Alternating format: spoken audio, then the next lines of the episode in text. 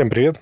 Это подкаст «Седьмой лауреат». Меня зовут Денис Гусев, и сегодня третий выпуск по братьям Стругацким. Стругацкие, как я уже говорил, это романтики вдвойне. То есть, во-первых, они унаследовали революционную романтику от своих э, идеалистов родителей, чудом не репрессированных. А отец Стругацких не попал на репрессии из-за какой-то вот э, бюрократической ошибки, типа его там куда-то перевели, не успели где-то найти, а потом уже и не до этого стало. Вот. И они шестидесятники, питавшие этот дух академгородков, академический, инженерный, свободный творческий дух. И поэтому в значительной степени их творчество посвящено идеям прогресса, просвещения. Это люди просвещения, в общем-то, в широком смысле этого термина. И когда они столкнулись с разворотом неосталинским, да, вот тем самым коммунизмом товарища Суслова, о котором я рассказывал при разговоре о сказке о тройке – они задумались о том, а что же, собственно, из себя представляет то, что им противостоит. То есть они чувствуют, что это поперек шерсти, но почему и что же с этим не так. И здесь нам поможет термин, который они сами очень часто пользуются, мещанство. Слово в современном русском языке редко используемое, поэтому стоит прояснить вообще, что оно для них значит и как оно используется. Давайте Посмотрим на корни. Во-первых, ну, слово «мещанство» — это просто-напросто от польского «мещанин», «горожанин». Это сословие в Великом княжестве Литовском и Речи Посполитой, потом в Российской империи. Это просто-напросто жители городов ремесленники, какие торговцы, не попавшие в купеческие гильдии, в купеческое сословие. И второй смысл в эмоциональном виде дает нам Гесса. Мещанство подразумевало спокойное следование большинству для ведения средней умеренной жизни. Оно пытается осесть посередине между крайностями в умеренной и здоровой зоне без яростных бурь и гроз. Ну, в общем, звучит как комфортная жизнь для большинства современных а, людей. Ничего плохого или сильно хорошего здесь не увидишь. Но давайте послушаем Василия Аксенова, яркого деятеля шестидесятничества. Я, пожалуй, буду использовать это слово. И вот цитату из 69 -го года из книги «Любовь к электричеству». К слову говоря, э, я должен сказать, что Василий Аксенов – это выкормыш журнала «Юность». Это, собственно, выкормыш э, Валентина Катаева. Мещанство – это строй души современного представителя командующих классов. Основные ноты мещанства уродливо развитое чувство собственности, всегда напряженное желание покоя внутри и вне себя, темный страх пред всем, что так или иначе может спугнуть этот покой, и настойчивое стремление скорее объяснить себе все, что колеблет установившееся равновесие души, что нарушает привычные взгляды на жизнь и на людей. Ну, просто-напросто вот а, такая вот коротко изложенная философия застоя, как мы его чувствуем. Но при этом у мещанства во второй половине 20 века появляется очень важная форма. Это общество потребления. В 60-х годах, до того, как случилась война судебного дня и нефтяной кризис, когда арабские государства сговорились, сформировали ОПЕК и взвинтили до небес цены на нефть, это был золотой век западного капитализма, та самая Дольче Вита. А, я тут разговаривал недавно со своим преподавателем английского. Он из Бристоля, и он довольно возрастной. Так вот, он, собственно, вспоминает, что 60-е в Англии – это время, когда работающий на позиции синего воротничка, ну, то есть просто квалифицированный рабочий, может позволить себе дом, машину, неработающую жену, пару детей, которые получат достойное образование и пойдут в колледж. И сейчас, конечно, такого и близко нет в Западной Европе уровня благосостояния. И именно к воспоминанию об этом времени обращался Трамп во время своей предвыборной кампании, когда обещал сделать Америку great again. И при этом происходит рост уровня социальной обеспеченности. Я говорил об этом предыдущем разговоре, что под давлением Советского Союза в Европе и в Штатах ну, постепенно растет уровень э, обеспеченности по умолчанию рабочих и среднего класса, синих и белых воротничков. То есть появляются доступные ипотеки, появляются субсидии или бесплатное вовсе образование, появляется здравоохранение доступное, либо вовсе бесплатное. И, в общем, выглядит так, что постепенно формируется слой людей, которые уже не занимаются выживанием на ежедневной основе, у них появляется свободное время и материальные ресурсы. И как бы этого не хотелось людям полудня, вроде Стругацких, они не занимаются доказательством новых теорем, они не занимаются своим саморазвитием, они живут праздно и фокусируются на потреблении. Для коммунизма, кстати, это же, понятное дело, один из важных э, вопросов, поскольку там провозглашается первичность всего материального, бытие определяет сознание, и, в общем, вопрос находится под пристальным вниманием, и он э, идет, вот этот фокус на материальное благополучие, он противоречит той части повестки Стругацких и этого поколения шестидесятников, которое вытекает из их идеалистического восприятия коммунизма. То есть э, в обществе потребления что происходит? Потребление становится актом культуры. Да? То есть бизнес начинает производить нормы поведения, желания, ценности, через рекламу какие-то из этих ценностей внедряет. Самый яркий пример – милая традиция дарить кольца с бриллиантами на помолвку. Это привет маркетологам из Тифани, которые когда-то неплохо эту идею смогли внедрить в массовое сознание, и сейчас мы думаем, что это какой-то освященный веками ритуал. Конкуренция производителей создает конкуренцию и потребителей. То есть человек начинает стремиться потреблять так, чтобы как-то подчеркнуть свой образ жизни либо свой статус. При этом, конечно, нужно сказать, что общество потребления – это не всегда плохо. Потому что, ну, например, такой стиль жизни и культуры в обществе делает его сильно более мирным. То есть уровень насилия, уровень нетерпимости, он резко падает. Когда у человека есть э, возможность взять ипотеку и обеспечить себя жильем, дать детям образование, строить карьеру, то тогда у него радикально меньше поводов устроить революцию, иметь желание пойти на войну, ну и так далее. То есть э, это позитивная сторона потребительства. Но для поколения шестидесятников это все выглядит ну, немножко иначе. Как я сказал, для них вот это материальное благополучие, оно несколько противоречит высоким идеалам творческого развития, культуры. На мой взгляд, совершенно зря, но тем не менее. Академик Арнольд, родившийся в 1937 году, то есть более-менее близкий к Стругацким по поколению, вот что писал. Я сразу скажу, что мне не кажется правдоподобным этот отрывок, но он показывает, о чем тогда думали и говорили. Американские коллеги объяснили мне, что низкий уровень общей культуры и школьного образования в их стране – сознательное достижение ради экономических целей. Дело в том, что, начитавшись книг, образованный человек становится худшим покупателем. Он меньше покупает и стиральных машин, и автомобилей, начинает предпочитать им Моцарта или Ван Гога, Шекспира или теоремы. От этого страдает экономика общества потребления и, прежде всего, доходы хозяев жизни. Вот они и стремятся не допустить культурности и образованности, которые вдобавок мешают им манипулировать населением как лишенным интеллекта стадом. Ну, я думаю, Стругацкий где-то бы рядом подпись свою могли поставить. И такой же разворот на самом деле происходит и в Советском Союзе. То есть если в программах партии первых 50 лет после революции звучала идея создания условий для свободного развития всех членов общества, то с 60-х тему развития заменяет удовлетворение материальных потребностей. И вот я здесь э, вспоминал уже Шолохова, и у меня есть э, такой вот, это такой же весь из себя красный коммунистический писатель. Я побывал в прошлом году в его музее, который сделан э, в станице, где он родился и где он прожил последние годы.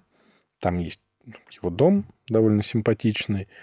И вот экскурсия оставила у меня очень сложное впечатление, потому что она как-то вот немножко сделано по мещанским в том смысле, в котором уже упоминалось лекалом. Половина экскурсии была посвящена не творчеству Шолохова, а уровню его материального благополучия. И это выглядело, конечно, для современного человека диковато, но я представляю, что в 80-х, возможно, это, да даже в 90-х это выглядело иначе. Вот гараж, вот его машина, вот его удочки, вот его ружья, вот привезенные из заграничной командировки спичечные коробки, он их коллекционировал.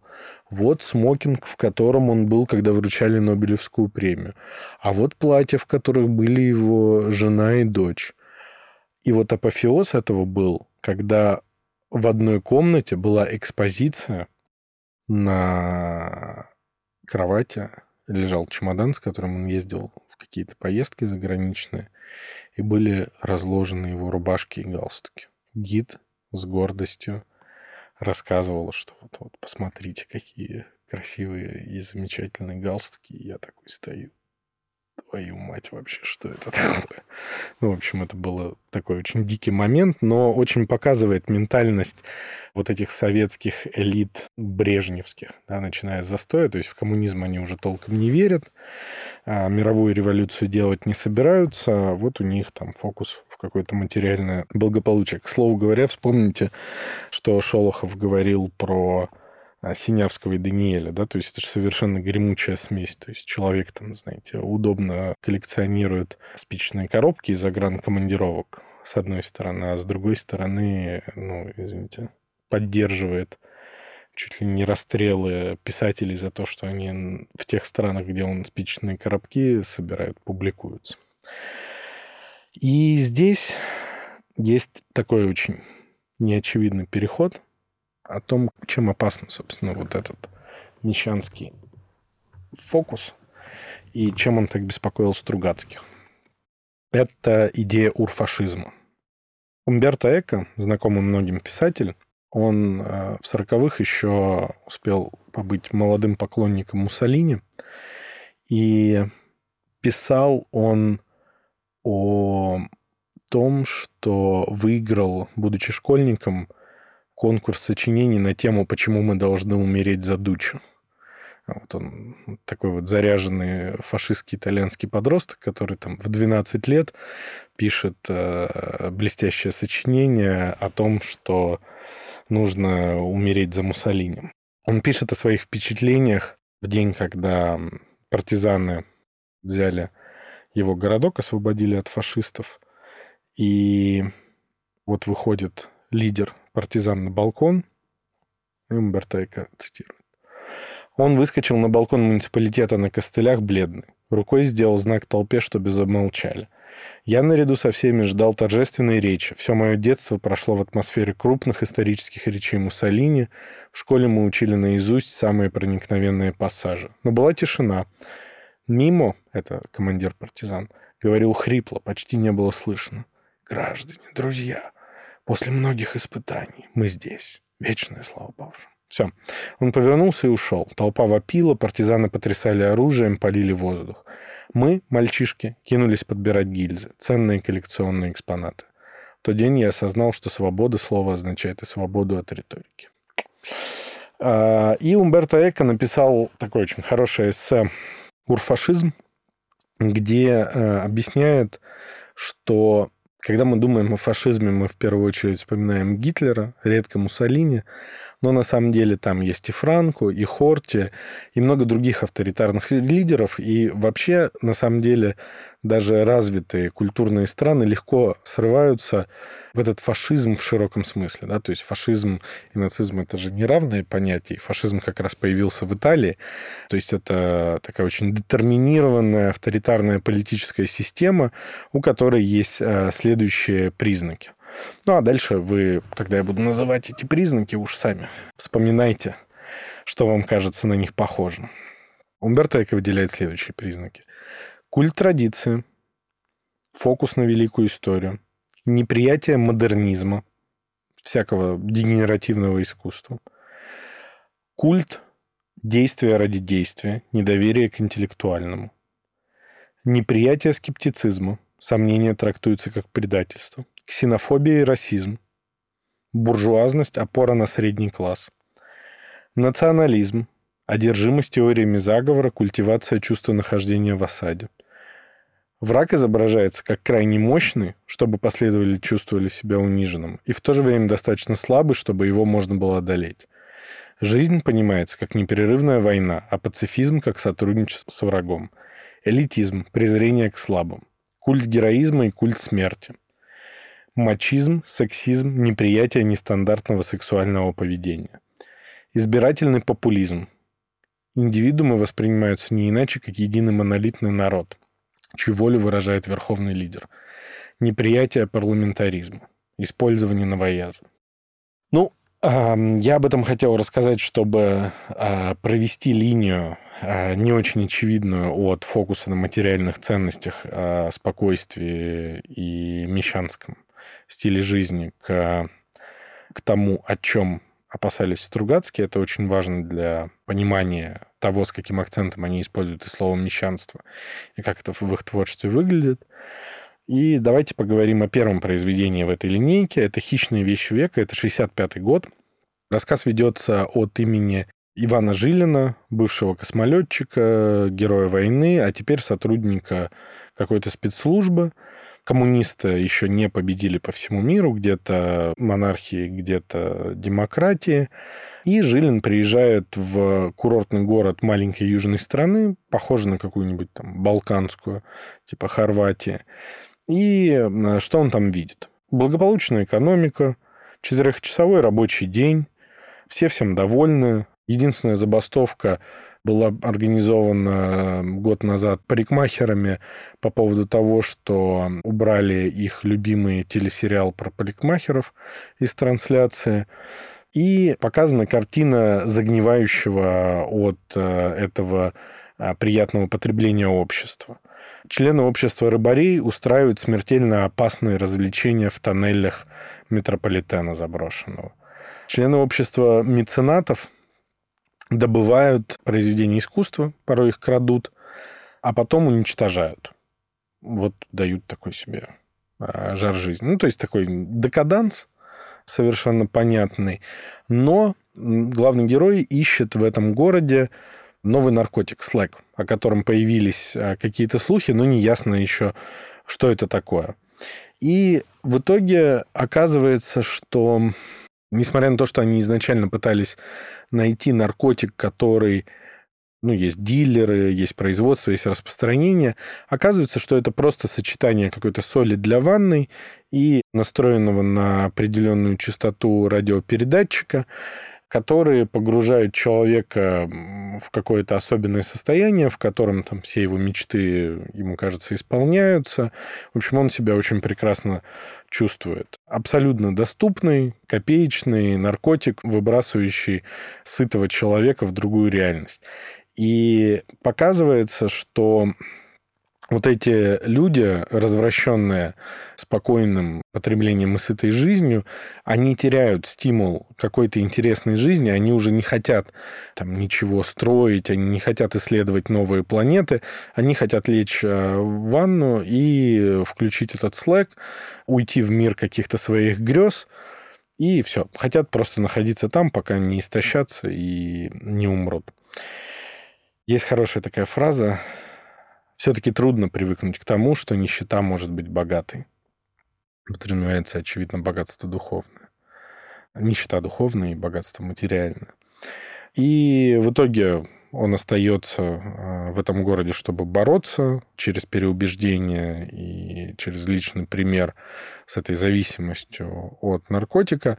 Но произведение, к слову говоря, ну, довольно пророческое, потому что, ну, если перечитать книгу и подумать о механике действия этого наркотика, перенесением в какой-то там, несуществующий мир, в, в котором есть какое-то другое представление, мне это кажется очень похожим на зависимость от социальных сетей. Да? То есть человек уходит в какой-то ну, нереальный мир, в котором ну, все по-другому, где показное потребительство определяет его положение, и ну, ломается какая-то внутренняя составляющая, вообще интерес к жизни и к миру. Вокруг. Вот это такая мрачная антиутопия, написанная Стругацкими по поводу того, что из себя представляет общество победившего потребления. При этом, конечно, ну, они не оригинальны в этой идее. То есть, когда занимаешься научной фантастикой с литературной точки зрения, приходится говорить, кто какую идею первый придумал, потому что споры на эту тему, ну, они воистину бесконечные. Был сначала Олдес Хаксли с «Дивным новым миром», где он нарисовал общество, а, в котором все сидят на наркотике, который всех делает спокойными и довольными, но убивает ровно в 60 лет. И главные ценности – это беззаботность, сексуальная свобода и потребление. Ну, в общем, достойная книга для того, чтобы прочитать. Не буду пересказывать ее сюжет, но постановка и выводы довольно близкие к тому, что я рассказал про Стругацких. И, конечно же, 451 градус по Фаренгейту. Это Рэй Брэдбери, 53 год. Это тоже книга, в которой исследуется то, как а, общество счастливого потребления отторгает интеллектуальные ценности, общество победивших мещан топчет образованность и способность подвергать что-то сомнению. Здесь возвращаемся к культуре доказательств из первой, первого выпуска по Стругацким. И ну, мы знаем, опять же, не буду пересказывать, надеюсь, все знают, чем эта книга заканчивается. И здесь самое время перейти книги, где вот эти идеи сопротивления мещанства достигают своего пика. Это, конечно же, одна из самых известных книг Стругацких. Это «Трудно быть богом» 64 года. «Трудно быть богом» вышло с подзаголовком «Там, где торжествует серость, к власти всегда приходят черные». Это история про то, как мещанство приводит к фашизму.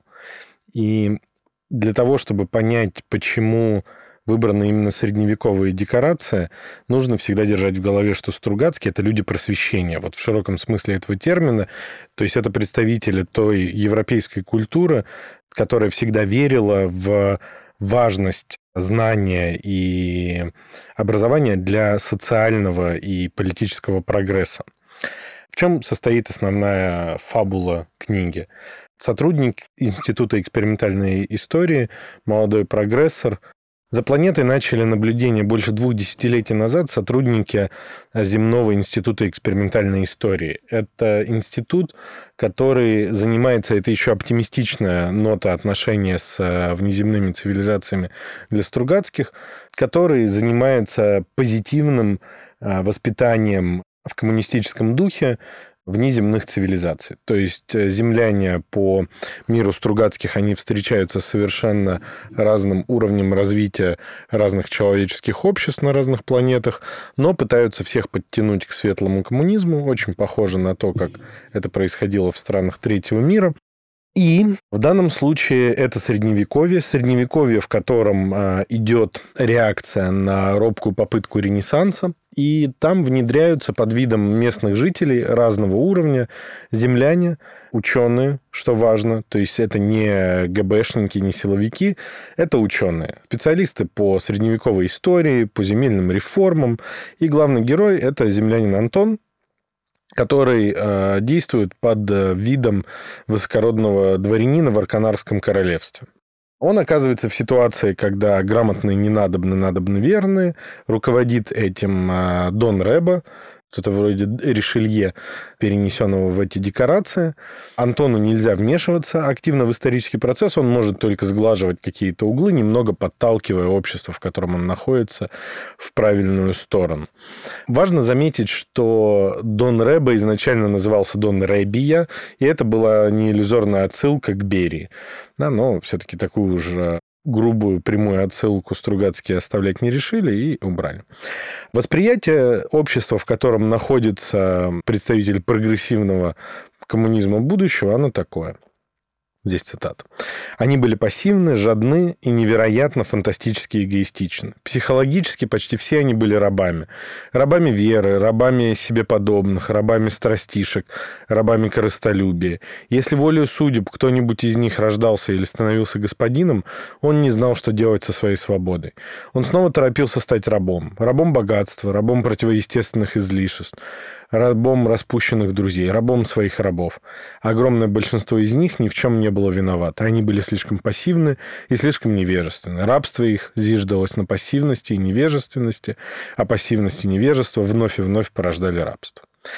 Вот в этом мире он пытается как-то понемножку спасать ученых. Я не буду пересказывать все детали сюжета. Как вы уже поняли, это не входит в мои правила. И из-за того, что я не хочу лишать удовольствия от э, чтения своих слушателей и от того, что, ну, откровенно говоря, это какое-то занудное мероприятие.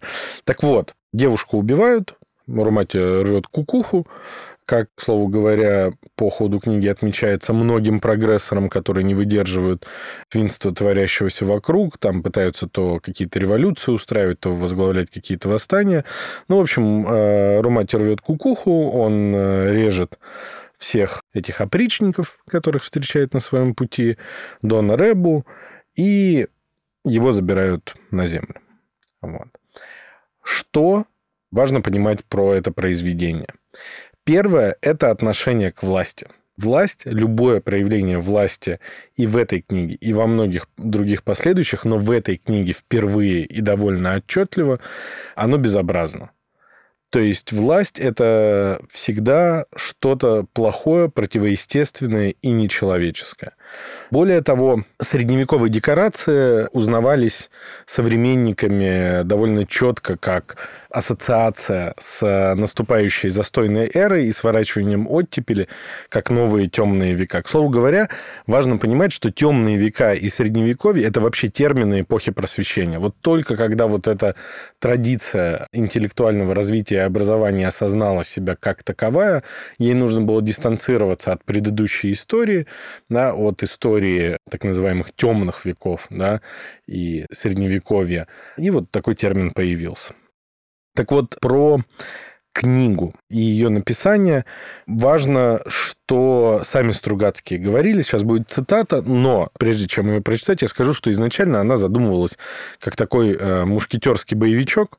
И, собственно говоря, это одна из сил Стругацких и секретов их популярности. Их книги, они могут восприниматься на разных уровнях. То есть ну, можно читать как боевичок, можно читать как прикольную, интересную научную фантастику, а можно там вдумываться в серьезные социальные послания.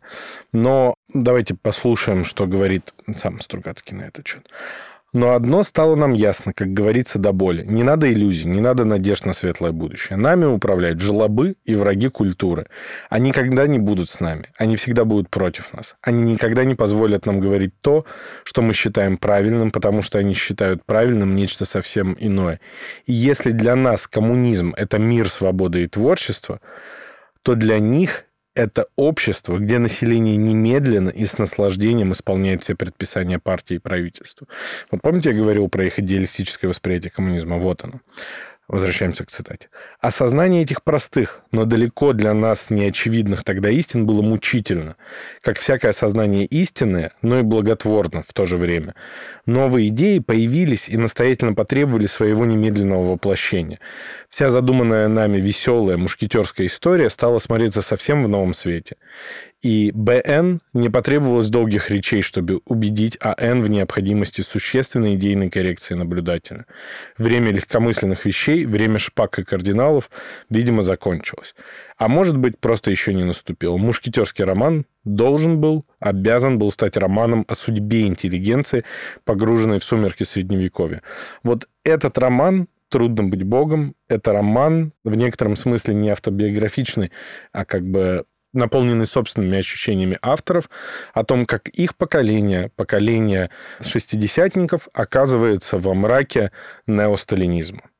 Да? А мне очень нравится этот термин, наверное, даже больше, чем застой.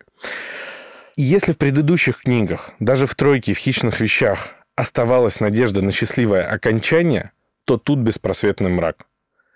Антону срывает кукуху, он вырезает всех этих штурмовичков, его девушка из местных погибает, всех хороших людей практически убивают по ходу книги. Все, мрак. То есть теплой точки никакой в конце совершенно нет. И вот эта обреченность, это свежая для Стругацких вот в их литературном процессе э, мысль, которая станет доминантной к концу их творчества, и только чуть-чуть перед смертным одром она будет скорректирована светлой ноткой. Это невозможность прогресса, это обреченность прогресса. Румата ведет с местным э, ученым Будахом, которого он с трудом спасал, прекрасный диалог о том, как сделать мир лучше. Будах предлагает какие-то рецепты, и Румата говорит, Сильные вашего мира отберут у слабых то, что я дал им, и слабые по-прежнему останутся нищими. Жестокость есть сила. Утратив жесткость, правители потеряют свою силу, и другие жестокие заменят их. Человек рождается слабым. Сильным он становится, когда нет вокруг никого сильнее его. Когда будут наказаны жестокие и сильных, их место займут сильные и слабых, тоже жестокие. Будах неловко засмеялся. «Да, я вижу, это не так просто», — сказал он. «Я как-то не думал раньше о таких вещах. Кажется, мы с вами перебрали все. Впрочем, он подался вперед. Есть еще одна возможность. Сделай так, чтобы больше всего люди любили труд и знания, чтобы труд и знания стали единственным смыслом их жизни. Слышите, это вот все, та же, все тот же нарратив из Академгородка. Да? Он повторяется в творчестве Стругацких раз за разом. Труд и знания, делать интересные штуки. Главное, что должно быть в жизни человека. И все за этим станет хорошо. Да, мы тоже намеревались попробовать, подумал Румата. Массовая гипноиндукция, позитивная реморализация, гипноизлучатели на трех экваториальных спутниках. «Я мог бы сделать и это», — сказал он, «но стоит ли лишать человечества его истории? Стоит ли подменять одно человечество другим? Не будет ли это то же самое, что стереть это человечество с лица земли и создать на его место новое?» Будах, сморщив лоб, молча обдумывал. Румата ждал. За окном тоскливо заскрипели подводы. Бутлых тихо проговорил. «Тогда, Господи, сотри нас с лица земли и создай заново более совершенными. Или еще лучше, оставь нас и дай нам идти своей дорогой». «Сердце мое полно жалости», — медленно сказал Румат. «Я не могу этого сделать». Вот это, на самом деле, одна из центральных фраз вообще всего творчества Стругацких и совершенно точно центральная фраза всей книги. Вот это «сердце мое полно жалости» — это признание в том, что при всем несовершенстве мира и его полное сознание человеком умным и образованным, и значительной части общества признание вот как непригодный для прогресса, для развития для светлой жизни, все равно не получается это отрезать. Все равно при неверии в то, что режим, который есть хороший, что люди вокруг хорошие, и при обреченности возможности прогресса у Руматы не поднимается рука взять это просто порезать и принять какое-то хирургическое решение. И важный вопрос, почему, да?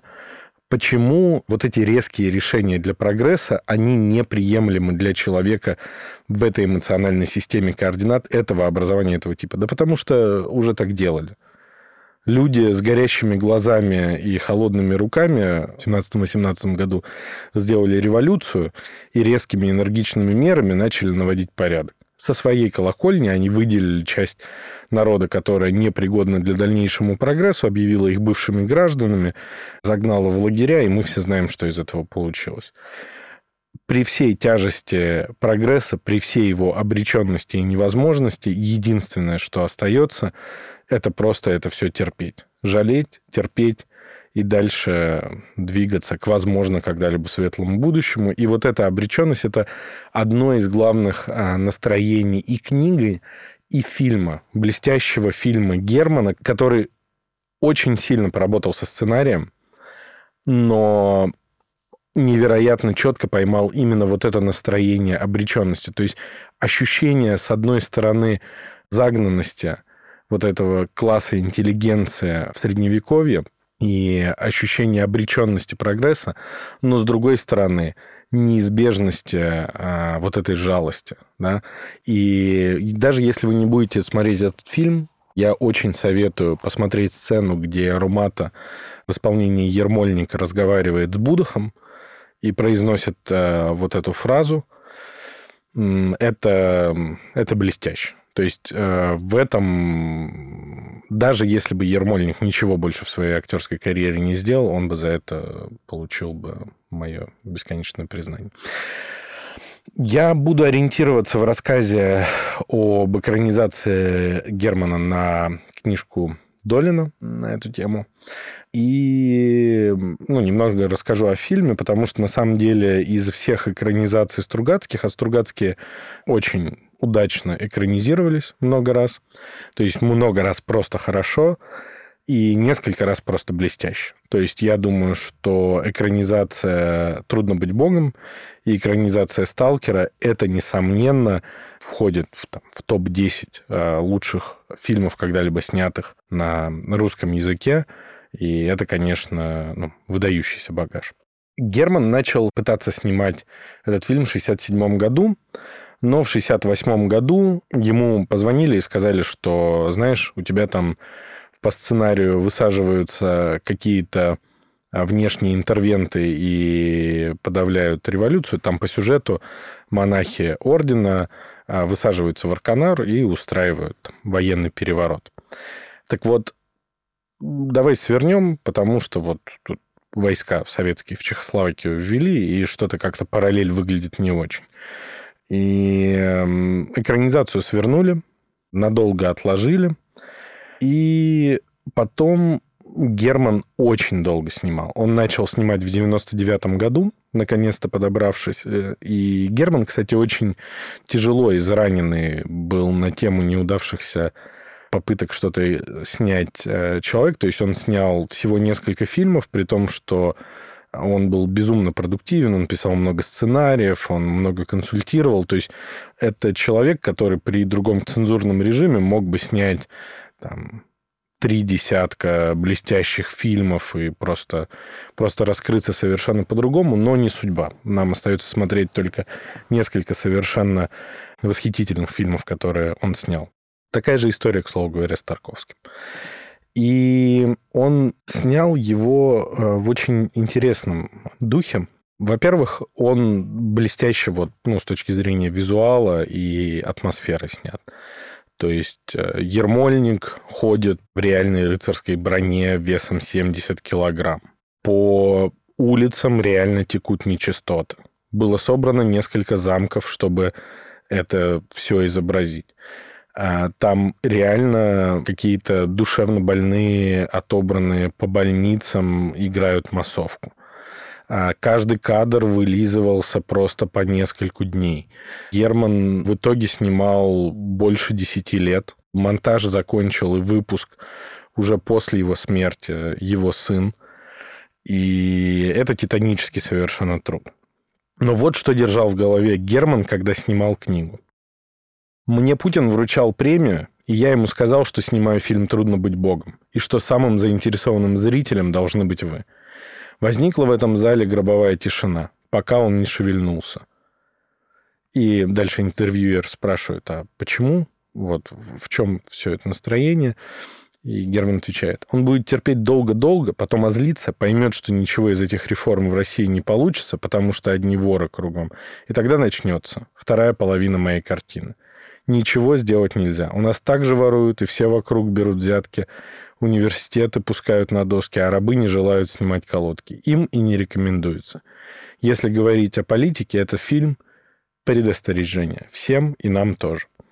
Здесь нужно сказать о том, что у поколения шестидесятников, на молодость которых пришлась оттепель, а потом она довольно резко свернулась, у них у всех осталась травма, мы это увидим потом в нескольких книгах Стругацких, осталась травма на тему того, что это может закончиться. И первая мысль в перестройку у тех же Стругацких, что опаньки, сейчас будет пять лет веселья, а потом снова будет какой-то развеселый фашизм. И вот что говорит Герман ее тема наступления фашизма, что, мне кажется, грозит нашей родине. Потому что при фашизме, наконец, все делается ясно. Кого мочить, кого не мочить. У нас никогда по-хорошему не получается, даже в конкретных вещах. Сколько себя помню, были статьи. Овощи идут, тары нет. Мой умирающий папа за три дня до смерти попросил меня, Лешка, я умираю. Ты посмотри потом в газетах. Интересно, долго еще будут писать? Овощи идут, тары нет. Папа умер в 67 году. Вот и прикиньте, когда перестали это писать. Что я еще хотел бы добавить для того, чтобы замкнуть мысль про э, мещанство и страх Стругацких э, и их поколения перед мещанством? Мещанство, желание стабильности, сытости и спокойствия привело к разворачиванию оттепели в застой. Да, когда поддержанные широкими народными массами неосталинисты возглавили реакцию, которая свернула все достижения оттепели, и страна оказалась там, где оказалась на довольно продолжительное время. Схема с желающими стабильностями мещанами, которые сначала устраивают штурмовые отряды, а потом на их место приходит суровый тоталитаризм, это схема, которая те, кто прочитают или прочитали, знают, что так ровно произошло в «Трудно быть Богом». Эта схема повторялась больше раз, чем можно представить, потому что ровно так было в Италии, а, неудачно проведшей Первую мировую войну, где появилось желание какой-то стабильности. Это Германия, где все началось с бюргеров, которые просто хотели, чтобы был порядок. И много других стран. Вы можете продолжить этот список сами, если полистаете учебник истории, или, к сожалению, полистаете сегодняшние новости со всего мира. Угроза фашизма, угроза того, что снова случится становление сначала авторитарного режима, который при нескольких переходах станет тоталитарным и который снова сможет начать проводить социальные эксперименты по интенсивному строительству будущего ценой человеческих жизней, это угроза, которая, к сожалению, исторически встречается существенно чаще, чем нам хотелось бы думать, да, потому что мы держим в голове только пару-тройку ярких примеров. Стругацкие чувствовали хребтом, что называется, эту угрозу, потому что они почувствовали вживую Вторую мировую войну, они почувствовали вживую репрессии, они почувствовали вживую разворачивание оттепели. То есть для них это все было ну, лежащим очень близко к сердцу. Это, наверное, и есть главное предостережение, которое они хотели дать вот этим циклом своих идей, что мещанство и отказ от интеллектуальной работы, от труда и от саморазвития в конечном счете приводит общество в кризис. В кризис либо сытого, сгнившего общества сверхпотребления, либо в кризис, где серым на смену приходит черный.